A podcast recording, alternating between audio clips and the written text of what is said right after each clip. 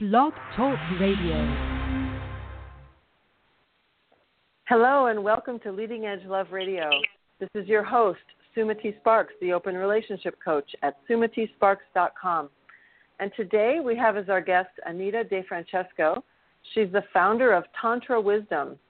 Anita is a modern sex and relationship coach, a somatic psychotherapist specializing in Reichian and bioenergetics therapy, the author of Live Free and the host of the Mindfulness, Sexuality, and Relationships podcast. Anita is bi-coastal, splitting her time between Philadelphia and Los Angeles. Welcome to the show, Anita. Hello, Sumati. Well, thank you for having me. Good evening. So glad to have you here. So, yes. how did you first get? Yeah, how did tell us how you first got on the path of healing and spirituality and tantra?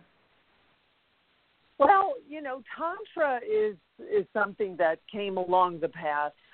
Um, when I was growing up, I had many, many awakenings over the years as a child, and I think a lot of time people find their path if they if they spark awareness in their psyche somewhere along the way, they find their path in you know their own experiences. And for me, I've had many experiences um, being sick as a child in a hospital from six months to a year with rheumatic heart disease. I've had other things that happened along the path, but I thought that everything that happened to me was part of who I was to become. So it was sort of a path that chose me rather than me choosing the path itself. And um, one of the things um, also that got me on to the the path of love and healing is you know when you when I grew up in a family where my parents didn't really know how to communicate and didn't really know how to love one another although the love was there they just didn't know um how to express it how to bring it out how to cultivate it how to honor it. And as I was you know moving in my path I thought that respect and was a big part of love, and a lot of people or couples sort of needed to learn this kind of thing, and and that's how I.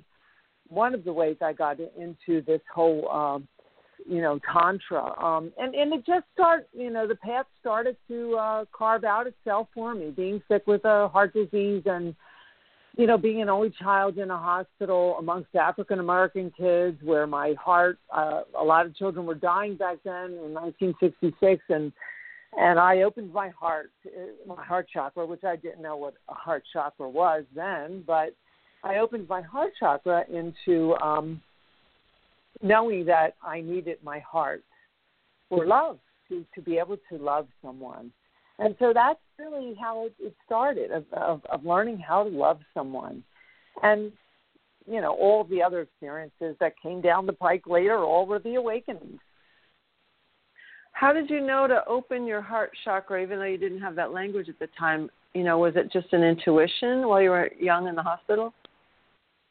Well, um, I was, you know, I was laying in a bed. I was, I was away for a year, but I was hospitalized in one particular place for six months, and those, those, that was a very profound experience for me because um, when I uh, it was a heart, heart, it was a hospital just for heart disease for children, rheumatic fever, and when um, one day uh, I didn't have any friends and no one talked to me because it was it was I was the only white child amongst African Americans at the time. It was just at that year it was that's what was going on in 1966 in Philly, and uh, no one played. We didn't play together because it wasn't the thing to do then and I would tell my mother, I, I want to play with the kids, but you know, we, we society didn't allow that. You know, it just was that mm-hmm. way.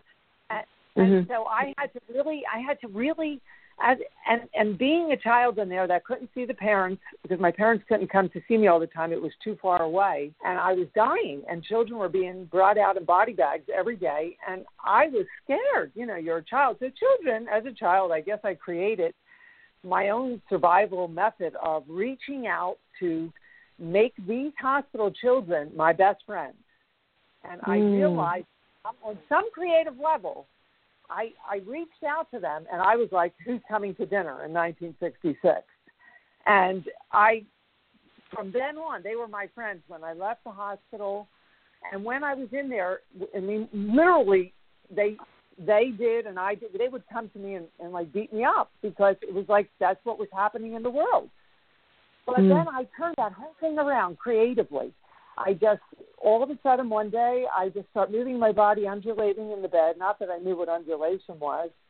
Um, mm-hmm. And I was, you know, wasn't allowed out of bed because 105 fever. They soak you in ice every night, and you're not allowed out of bed. And and and Joseph Pilates had the same disease, and he, you know, used to do that with the uh, the sheets and make all these kind of uh, reflex hinges and things. That's how he came up with Pilates equipment work. Mm. And and uh, he had the same disease. And um, although he was older than me, um, and creatively my heart opened up, and I don't know what happened. A miracle. I was just like everyone was wanting to be my friend. it was, wow. It was like, it was, yeah, and I opened up this this whole chakra and I all of these kids I reached out to them because I needed their love to not die. Uh huh. To not die. And every and, and I'm telling you, I witnessed ten body bags being brought out. And you're a kid and, and you're like, Oh my God, you're next, you know, because that's they didn't have enough medicine then to to heal rheumatic fever and asthma. It was asthma and rheumatic fever. And uh I, I I consider myself not to be lucky. I just consider that life is a gift and that I was right. able to have that intrinsic talent of knowing how to get to a heart, how to get people to open up, and how to get people to not live in the war zone of the mind, the hate of mm-hmm. the mind. Because in those mm-hmm. children, which you could not blame them or me, but in their mind, I was considered a pharaoh, like an outcast, because, you know, hey, whites and blacks didn't talk then. Mm-hmm. And in Philadelphia, in Philadelphia, that was very, very, very prolific here. It was very, people didn't go in the same restaurants. And so by when I went to the hospital for that particular year, it was the first year that it was like an all girls ward, and I was the only white child. And I was and I didn't want to mm. stay because I it was culture shock, you know, and and then and uh, but that is how I overcame prejudice at that time. Not that I knew what prejudice was then, because Mm-hmm. I didn't learn prejudice. I learned the opposite. Right. So it sounds like this was your gift, um, and clearly that's what you're here to offer is how people can open their heart and love past suffering, uh, sickness, um, differences in skin color, differences in whatever else. Um, at at what point in your life did you realize like this is what I'm here for. And, and all of this that happened to me is just grist for the mill for my teaching. At what point did you really get that or are you still getting that? No no no. Well you know when i came home from that hospital and i went back to my school which was you know i'm all with white kids now because that's what it was. And like i was gone for an entire year six months there but an entire year of being sick six months in one hospital mm-hmm. and then the rest of the time in and out of other hospitals. But when I came back to school, none of the kids knew me, and and I was felt very much again like an outcast, and I I seemed different to them, and I, and I really believe I had an awakening. I had an awakening. Mm-hmm. Oh, I don't believe it. I know that I did, but at that time I didn't know what it was, and I was just like I came into my higher power, and it was a miracle, and everyone was looking at me, and they all stood there and gave me a gift, and you could hear a pin drop I felt like, honest to God, I felt like Princess Grace Kelly getting out of the car, and all of the children, uh-huh. fifty of them, lined up with a gift for me. I felt like a like a queen, a princess at the and age how of old nine. were you, how old and were you at that time? Nine, nine years nine. old. And my wow. mother, you know, wow. Yeah. Well, and I I went to Catholic school, so all of the nuns, you know, they made the the kids write me letters, and I had tons of letters. I still have some of them. And when I came home, my mother had this party, and and I got out of the car, and it was like, I thought, you know, I, I like a prince, like like Princess Kate or like Prince Diana getting out of the car, and everyone just stood there and looked, and that's mm. exactly was like what it was. And I had risen, honestly, I had risen into my into a shamanic power at that time. That that gift came to me then. That wisdom came to mm-hmm. me then. Mm-hmm. And then I and went so, on to and. Yeah, go ahead. I went on to school and I had, you know, of course I had, you know, had to go to summer school one or two years because I had missed an entire fourth grade. But a lot of the kids they didn't really accept me because I seemed to be a little bit different. I don't know, it was different to them. Uh-huh. And you know how how it is in the East Coast, you know, hood type neighborhoods. You know, everybody has to. Mm-hmm. So I just went on, and then other things happened for me over after that. You know, I I, I w- went on to, um, you know, my journey up until till school was done, and watched my parents fight, and and all of that was just like for my other brothers and sisters, it was very difficult, and for me, it was very like I was like the God there you know, it was like the God mm-hmm. sent me to my family to, to make them understand what love was. I, it was just uh, anyway. So that was the beginning. And then, at what point did you realize that this would be your work?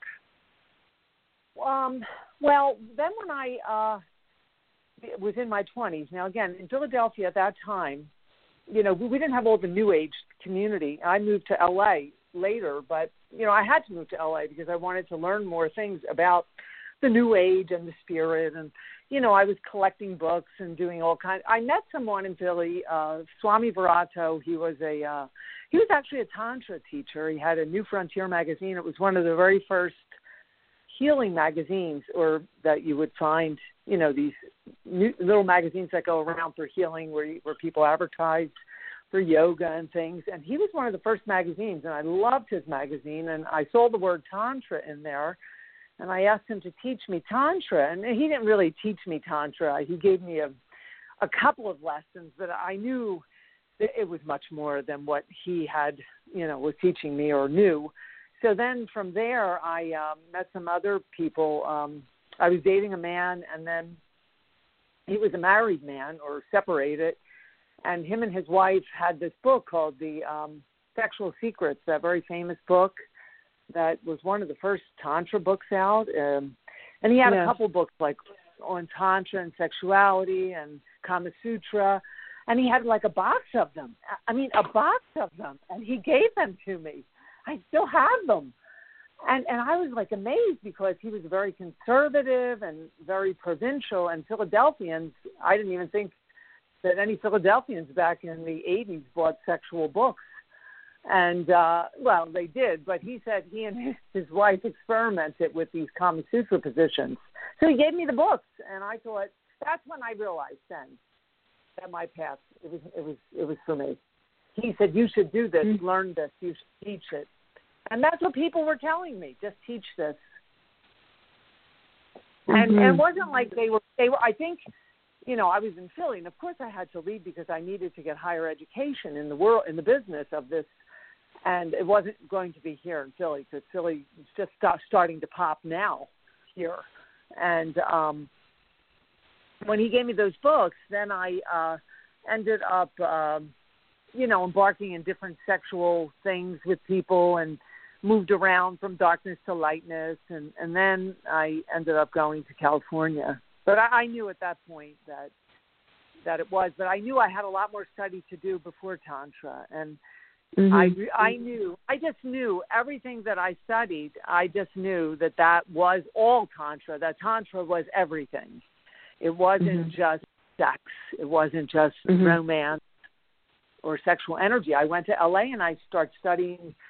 Well, I was already studied yoga, but I had gone there, and then I really got into yoga and mastered yoga. Then I got into dance movement, dance movement therapy, every kind of movement you can think of. I've studied with every dance movement artist, teacher from San Francisco to LA, contact improvisation, mm-hmm. breathing this, breathing that, everything.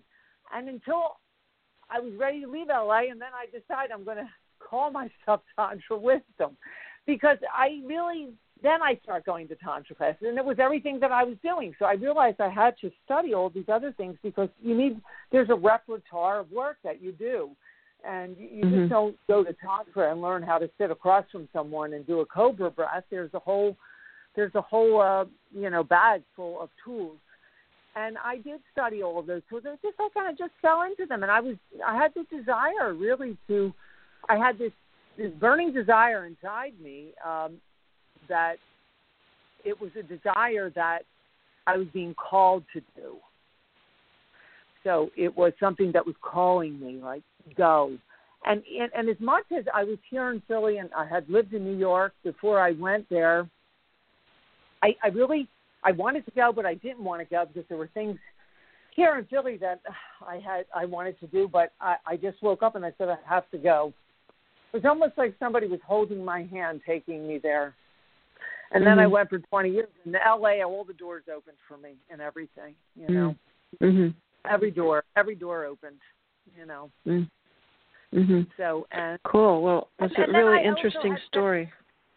Yeah, and I also before all that, there were many other awakening, awakenings. Like I had sexual trauma, you know, a date rape, that kind of thing. I mean, a lot of people have these things, but when I had my sexual trauma that happened to me, a boyfriend in Philly before I went and date raped me uh, and his friends, I realized that even at that point, I realized that I was put in that situation so that I could learn about um, emotions more, about boundaries, about numbness in the area of the pelvic, because mm-hmm. then I became numb in that area after mm-hmm. not having, you know, after that that very abusive experience. But then when I got into all this work, the numbness went away, so I knew how to get rid of it, how mm. to come back to my to who I was because that really mm-hmm. any type of rape. This was like a date rape, like five guys, and any type of rape will leave you numb. It can leave you numb or mm-hmm. very needy, or everyone is, has a different reaction when those things happen. But in my situation, I knew that I was put into that situation to to learn, to experience what other people and everything that I I do and everything that I teach, I experience it. I embody everything I, and for some reason, I find myself in the experience, and that's how I am able to teach it. Yeah, because then you have empathy. You can have empathy for what other people have been through because you've been there yourself. So you're like the ultimate um, wounded healer. well, yeah, yeah, but I don't. Yeah, I guess you could say wounded healer, but you know, I, I feel like I recreated myself. Like I, I I don't have any any scars of that like that sit in my head mm-hmm. where a lot of people they need uh, cognitive restructuring because even if they work the pain out in the body, they still have you have memory, but you know with all this Reichian therapy, bioenergetics, Dr. Wilhelm Reich's work, and all this heavy duty breathing that I've done so dedicatedly over the years that you you um you just recreate yourself. So I'm not I don't consider myself to be oh a survivor or a victim. I just recreated mm-hmm. my life. Like I felt like I was mm-hmm. just alone when I left my parents to go in that hospital for six months to a year. I I um I I uh, felt like I was like recreating me. I was rebirthing myself. Right. And so I it. felt like I just, um, after I got out of my mother's womb, I just became reborn again. You know. Right. And I didn't have all her pain. It was like, and over the years, like I'm keep rebirthing. Rebirthing was one of the the breasts I've studied at first with uh, Sondra Ray mm-hmm. here in Philadelphia. And I don't know if you know who she is, Sondra Ray. Um, yeah, I've heard the name. Is she the, the creator of Rebirthing? Her and Leonard Orr. And uh, okay, yeah. But uh, she was one of the first. It was funny. She rebirth. I took a rebirthing class in Philly, and she she's friendly with uh, Tony Lamastro here, who does that work with her, and it was just the weirdest thing. There was so many people in the class, and she became the one who rebirthed me, uh, the, mm. the the teacher, the guru herself, and she rebirthed me, and she said, "You have to go to California." so let me interrupt you. Let me interrupt you there because I do I do want to get a little bit more into the importance of breath in um, healing, and also talk a little bit about, more about tantra and the masculine and feminine. But before we go there, I want to bring in the concept of open relationships and polyamory into our discussion. And you call yourself a modern sex and relationship coach. So, um, how did you come about calling your? You know, what does modern mean to you, and how do uh, ethical non-monogamous relationships fit into that for you? Well, modern doesn't mean polyamory it doesn't mean. No, I, I, I, didn't mean to imply that. I just meant how does it fit into what does the word modern yeah. mean to you, and then how modern, does how do open relationships fit into that? Well, okay. in in this world we're in now, we, we we first of all we're in a very technological world where we're losing motor skills. We're not connecting intimately anymore, or passionately, or intimately. We'll say people don't bond as much. There's not as much sacred touch or touch affection. Uh, there's more like more mechanical love going on out there. I, I'm not saying everyone, but I'm just saying that love is going. There's a trend. More, yeah. yeah, it's sort of you know, and people don't get married anymore, and that's cool. They have kids, and you know, and they and they stay with the kid, and they raise the kid together. But what I mean by modern is um, is is that the modern way today is to you know to do things such exercises as tantra like more communication more touch working the g spot opening the g spot and healing the awakening of the goddess they were things that that we that that I didn't grow up with and that that anybody wanted to do. Now it's like everybody that uh, you date they want to learn how to do orgasmic meditation and opening up the G spot because this is all part of the, the new modern world. That that area mm-hmm. we have come such a long way in our psyche, in our emotional development, in, in our spiritual development that we have to connect at even we're, we're at deeper levels now that we have to go further and so modern is also looking you know teaching people how to be more connected by looking in the eyes by communicating and appreciating with words with actual words because they they they take on this kind of personality in the beginning words and things and you're so great and i love you and then they they don't do that anymore after a while so modern is is to become more connected, bonding uh, through communication, through keeping that alive throughout the relationship, mm-hmm. working each other's G spot, the lingam on the man, finding new ways to make him happy and please him, and honoring his lingam, honoring the sexual parts of the body that never really got honored. People just had mm-hmm. sex. And how do you honor them? You perform ritual. You know, you do ritual, ritualistic work, and um, and then also part of modern is is not necessarily polyamory, but allowing yourself now and then, and I don't mean threesomes going to swing bars, but I, I mean just making it be okay to maybe even share your love with someone else in a very, very, you know, honest way, a lot of communication where there's, um, you know, um, there's a lot of trust. But it mm-hmm. could be considered polyamory, but that's not the modern. That's not what I consider. That's just like allowing that to be there because in the world we're in now, novelty wears off. Novelty. Mm-hmm. And novelty, mm-hmm. you have to find more eroticism. You have to find more play. You have to find new things over and over and re- keep recreating your relationship. Like, let's go away for a weekend at some place where they have a swimming pool with a heart and, you know, and, and keep recreating the weekend. But sometimes when the novelty wears off, you don't really want to lose your mate. So maybe it is healthy. It depends. Now, it's not for every relationship, but to bring in someone else sometimes to help mediate the, the whole thing where it's done in a really classy way that's very healthy and very communicative and very trusting.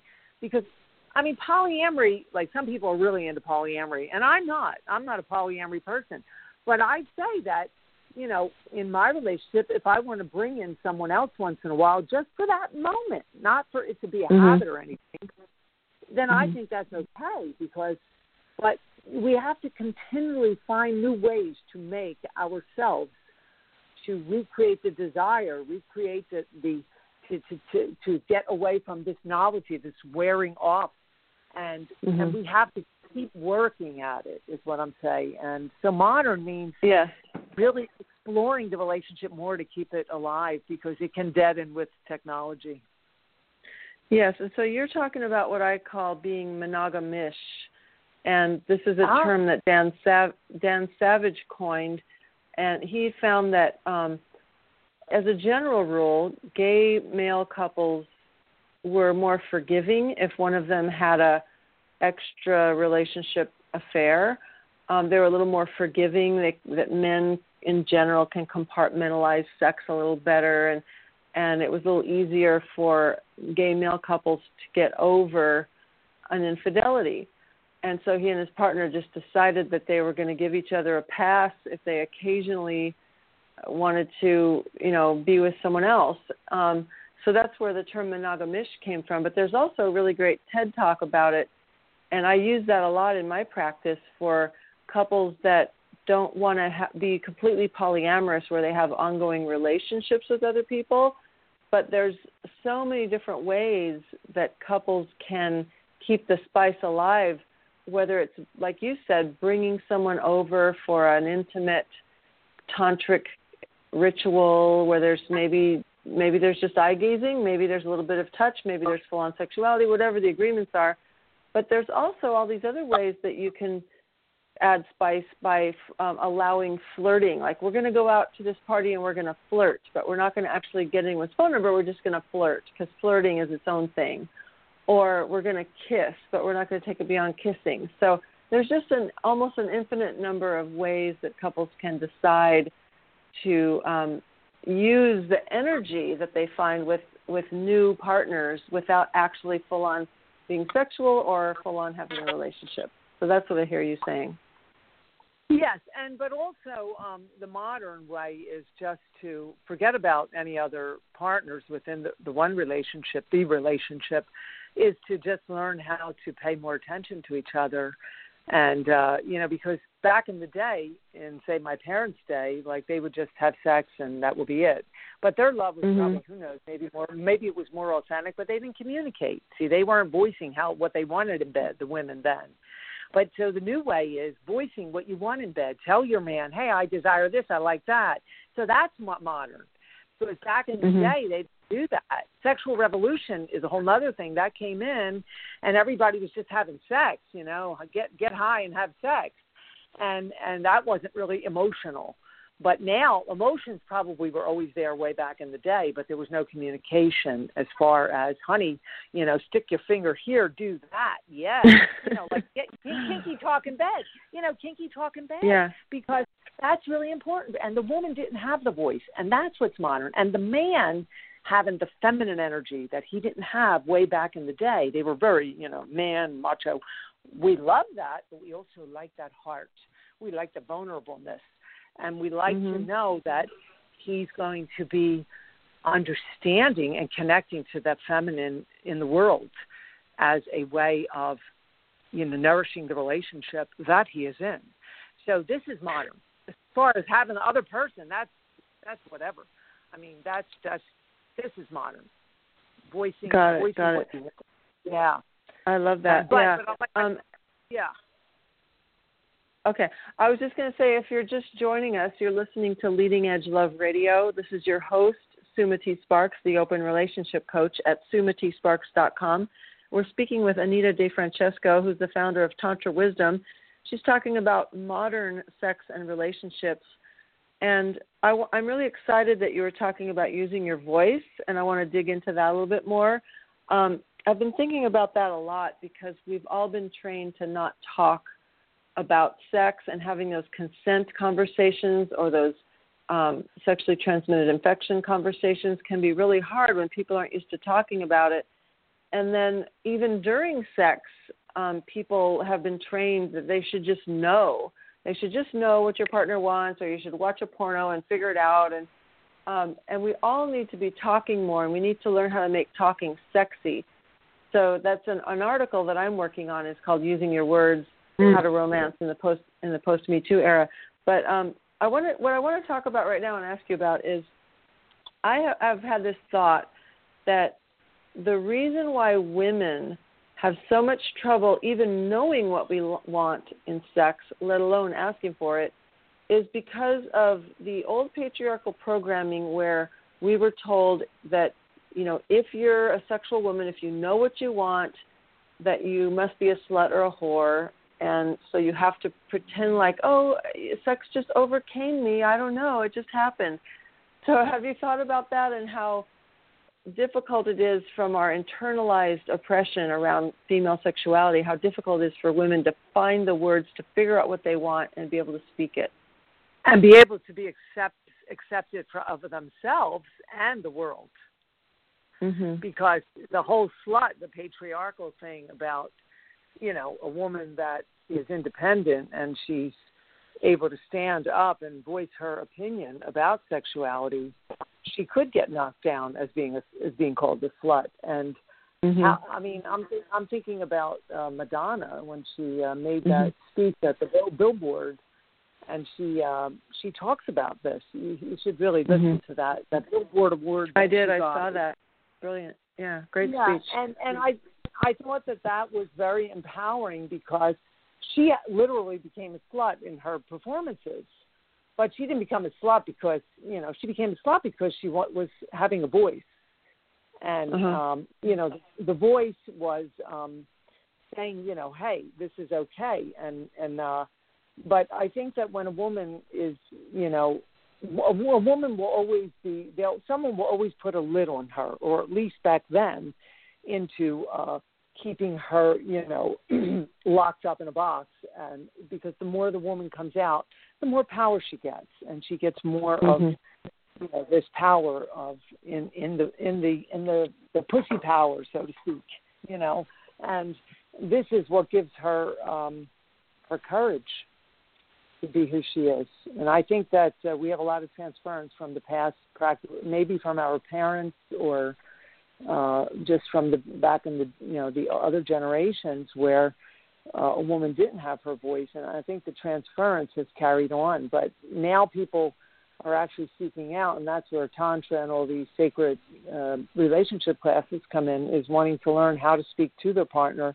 But mainly, more so, is that the partner, especially the male, is accepting of it, Mhm. is able, and, and our job is to teach them how to accept that she's asking for this without him feeling like his power is being taken, because we have to really Exactly. address that. The, the manpower, Right. we don't want it to go away. We're not trying to be bigger or better, but we want that acceptance, and it has to be learned because if a woman is going to be in a relationship with a man who hasn't had some type of education or counseling or spiritualness or something, the relationship could suffer because, like I said, our Mhm. job is to make him become more acceptable of her voice, her coming into her power.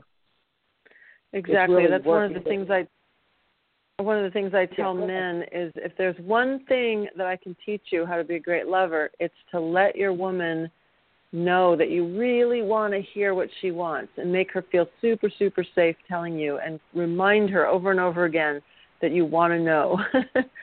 That's the I think the number one thing that that makes a man a great lover. Yes, by him giving her that confidence, huh? Mhm. Yeah. giving her the confidence. So and, and teaching yeah, them sorry. what you want. Yeah, and also teaching each other what you want. But it's and, and some women feel they they don't feel um they feel shame when they have to teach the man or ask the man.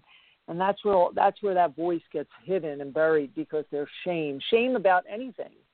Could be about their past. Yeah, and and I have had I have had I have had men say make little snide remarks like, "Oh, you're kind of bossy," ha ha ha, you know, or um, you know, I know, I know, I know, I got it, you know, like little remarks that make it unsafe for me. So that's why I tell men that that you have to be excited when a woman is trying to tell you what she wants. Like tell like give her huge rewards for that. Don't shut her down because as they say in tantra, a happy shakti is a happy shiva. Right, but if he's Um, someone that hasn't learned, then it's it may be hard for him to uh, uh you know to stay in that type of relationship Yes, because we both he, have to he learn. has to learn. And I always believe in teaching my partner. I teach everything. I'll, I'll I'll say whether they've ever been to anything spiritual or not necessarily tantric, but spiritual, just on a path of some type of spirituality.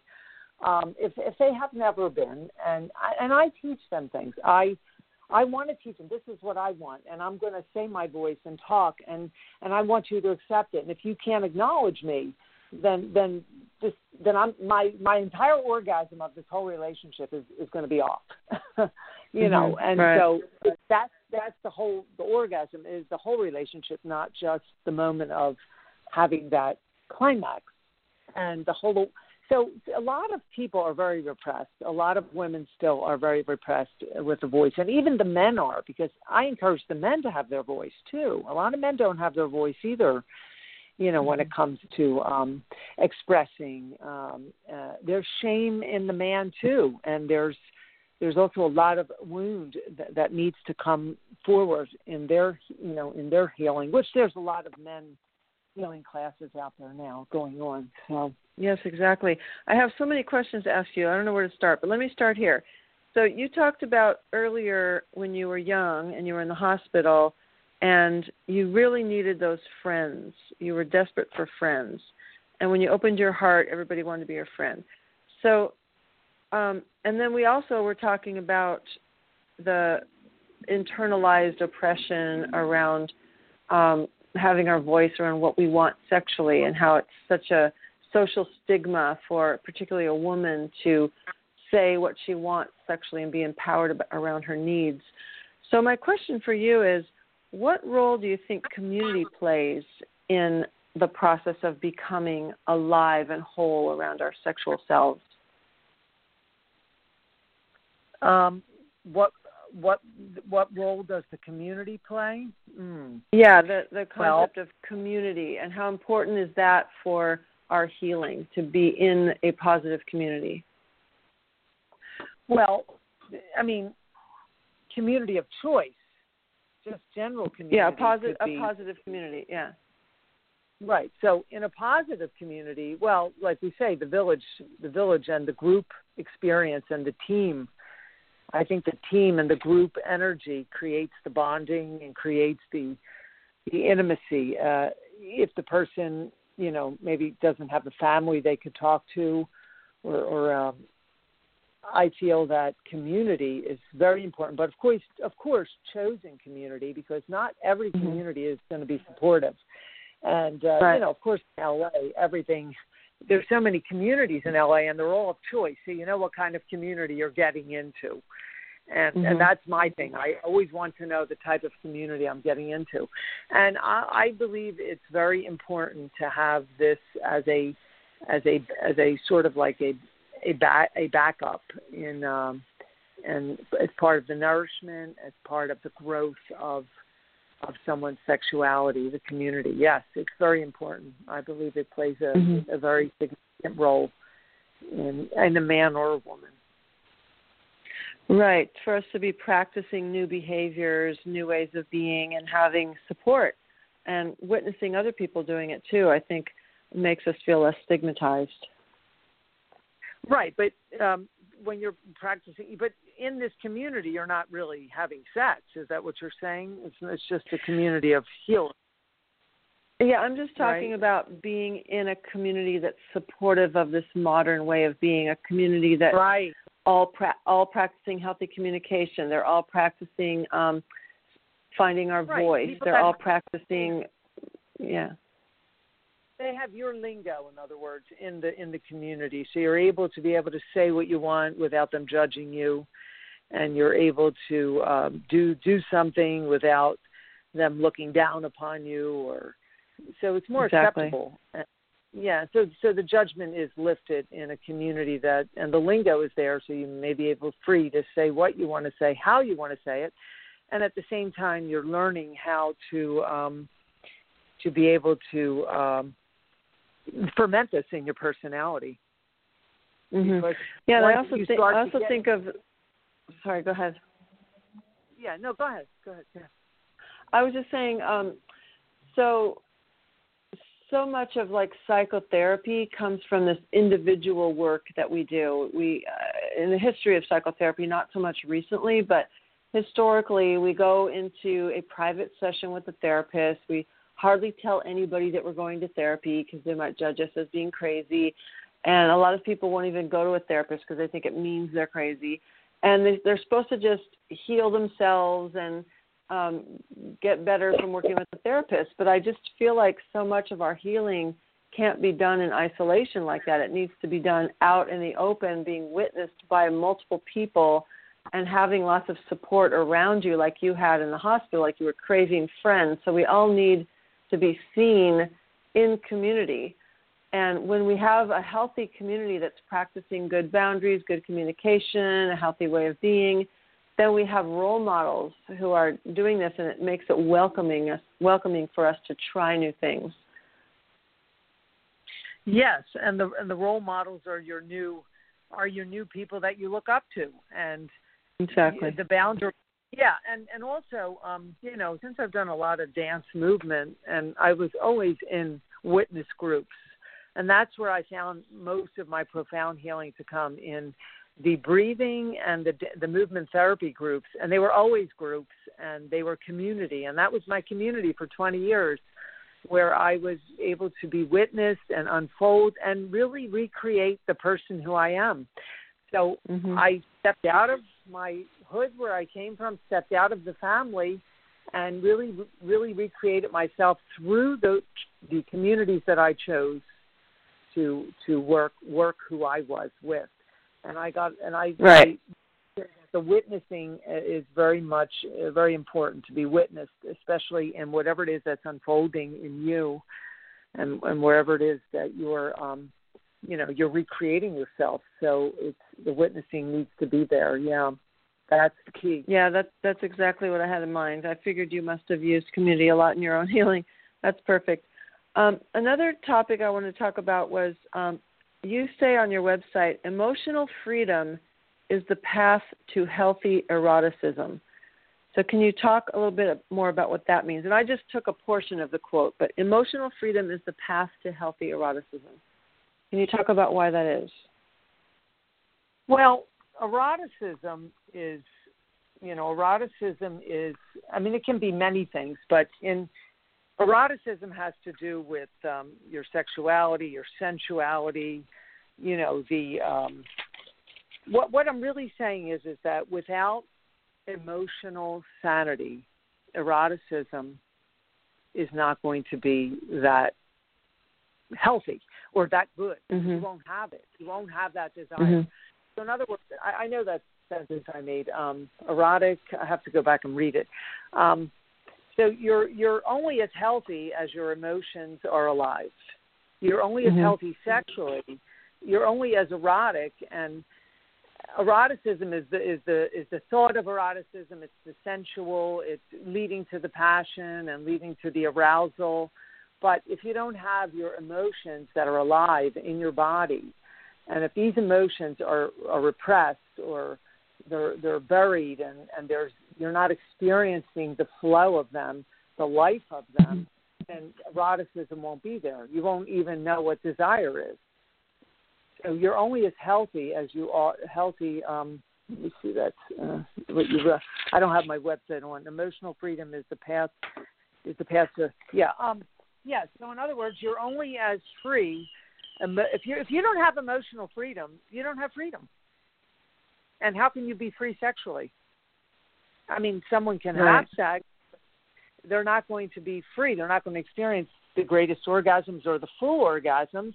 They're not even going to, to understand what it really is to be to have the desire to have uh, not not only desire but um, the um, to have this this uh, arousal level without your emotions. So it it just becomes mm-hmm. uh you know in the mind.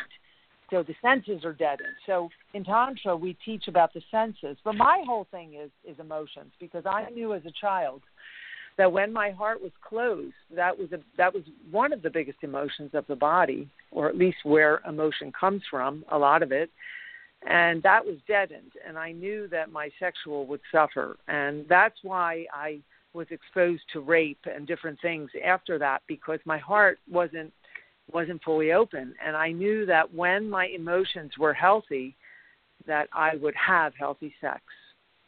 Mhm. I would have mm-hmm. healthy eroticism. And eroticism is, you know, is your um I was just looking that up today, the exact thing about eroticism. It's it's your senses, it's your how how much of your senses do you allow to be free or to show mm-hmm. Mm-hmm. in in um, in a relationship? Do you mm-hmm. allow the senses to be there, or are you repressing them? Are you in shame? So there's, mm-hmm. there's this whole thing about the sensory, the sensory emotions, And without them, Mhm. eroticism is dead. Right. So erotic- if someone comes to you, sensual. Eroticism needs sensual.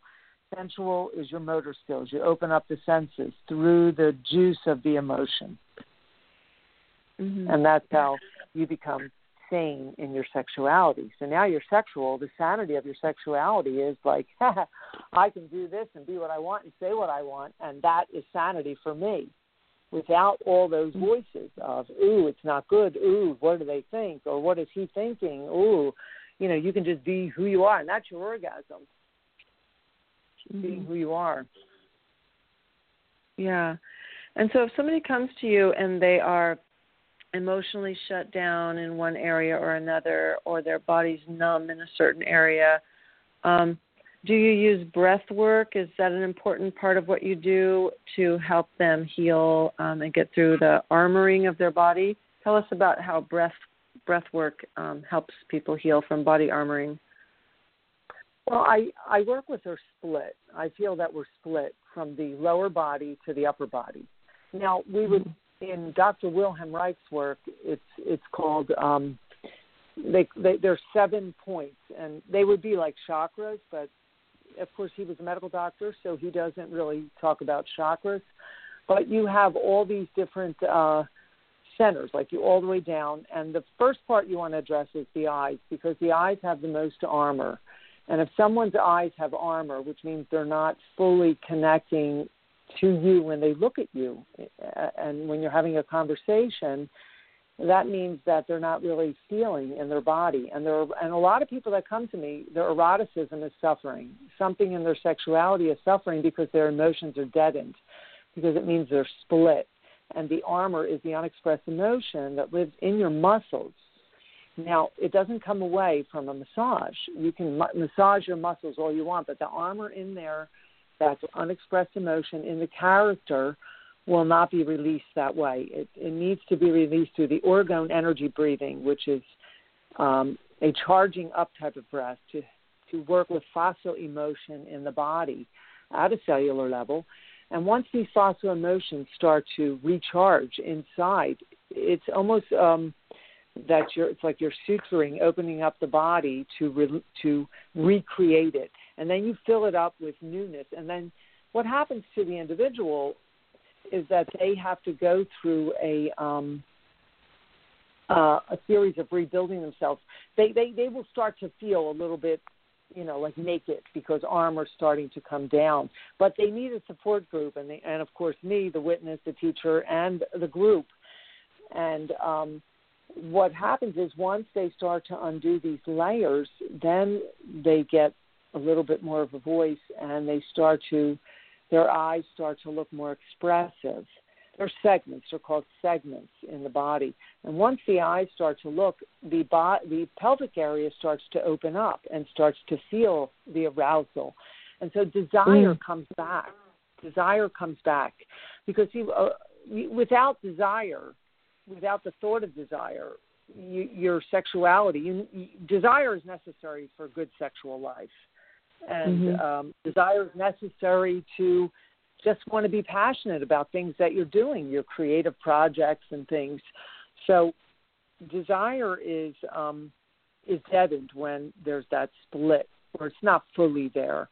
And this Mhm. is really involved work. I mean, I have helped so many people get their split back together and and most people are suffering in the sexual area because of the unexpressed emotion. Now, those unexpressed emotions could be anything. It could have been one thing someone said to them as a child, a, a parent or a teacher, that deadened them in an area or affected them in some intimate bonding way.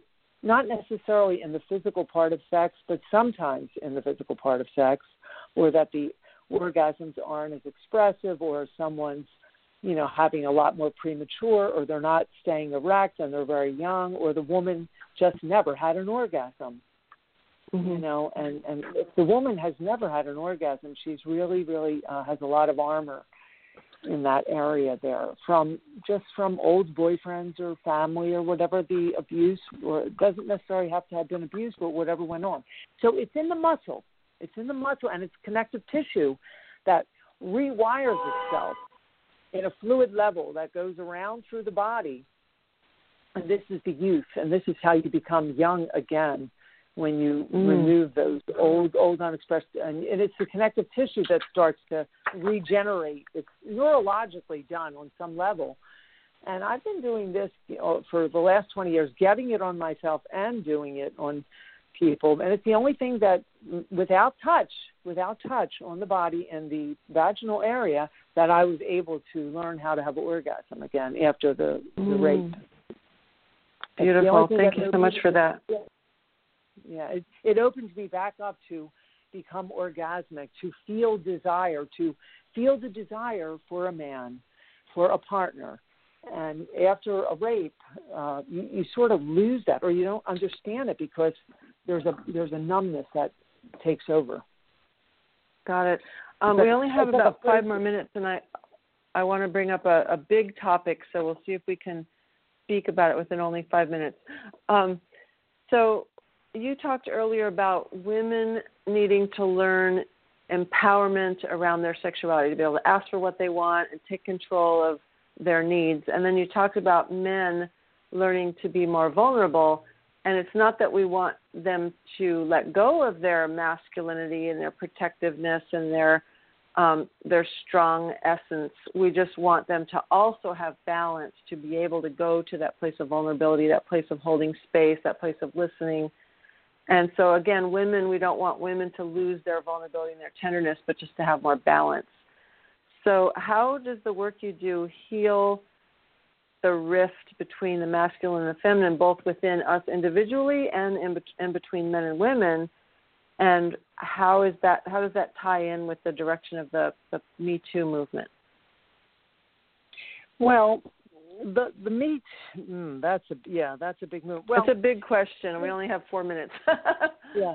Okay. Well, um, I think with the Me Too movement, there's um, it's something that needed to come out at this time, and in, mm-hmm. in, in our world where we are. Uh, and I, I, I think that um, men have not the, the men that that are, are being accused in Me Too have not actually come into that part of themselves, that feminine part, that that part that uh, can put themselves in the place of a woman and understand a woman and know how to really nourish a woman. I'm not saying they don't know how to love a woman, but really understanding the power of the feminine. And I really think that they're in fear, and a lot of them have wounds.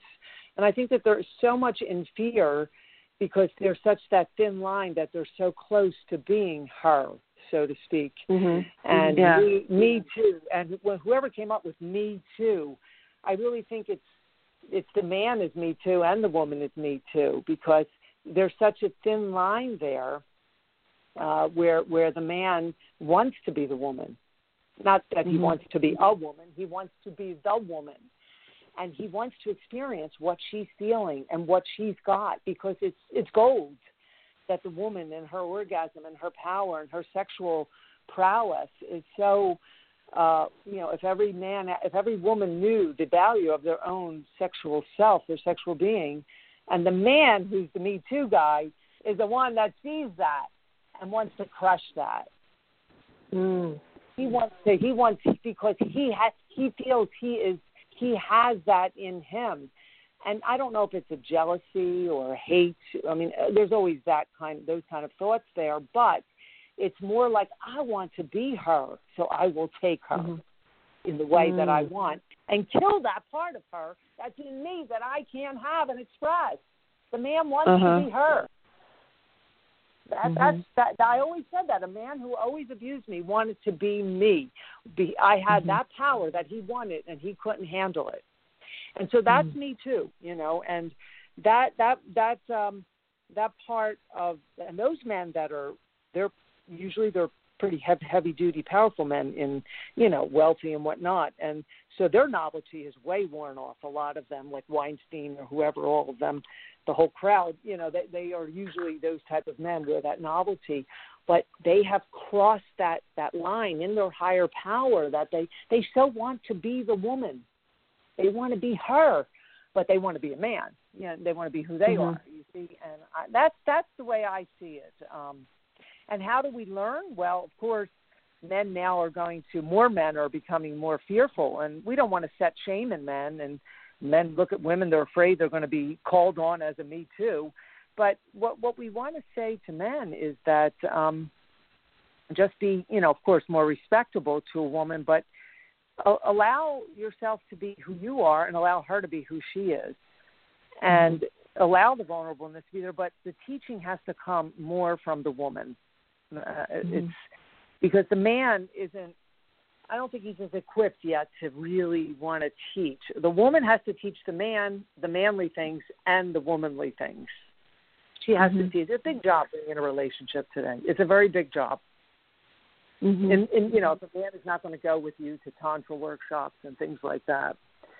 But um, so my whole thing is they want to be us, the men.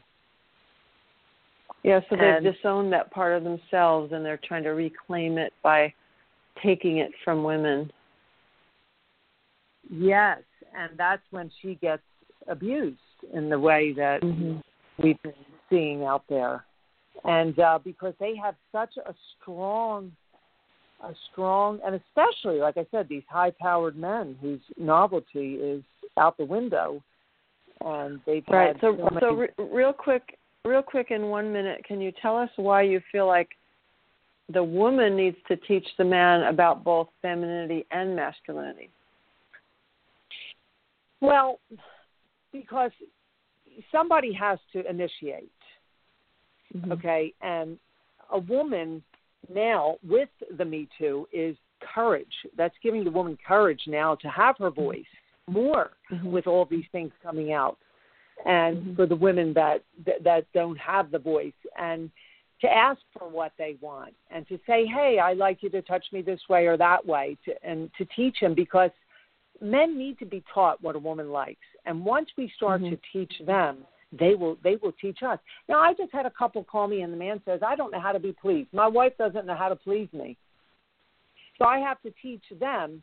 I have to give her technique on how to please him but there's mm-hmm. a lot of giving and receiving exercise. There's a lot of giving and receiving exercises out there that that starting with communication and touch. But I I really believe that the woman is the teacher, the mother, the woman, and then Got the it. more we teach, more men become involved. They will start to be. Okay, thank you. We we only have a minute, so I want to give you a chance to tell our listeners how they can reach you and I believe you also have a gift for our listeners. So please take it away from there.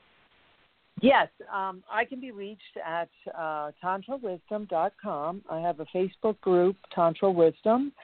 So it's a real popular group. You can go on there and post and see what, what's on there. I have a lot of people putting their stuff up. And I have a free 30 minute breathing consultation for anyone that would like to uh, try out some of the breathing work I do. I can work with you in, in Skype or or in Philly right now. That's the city I'm in, or New York.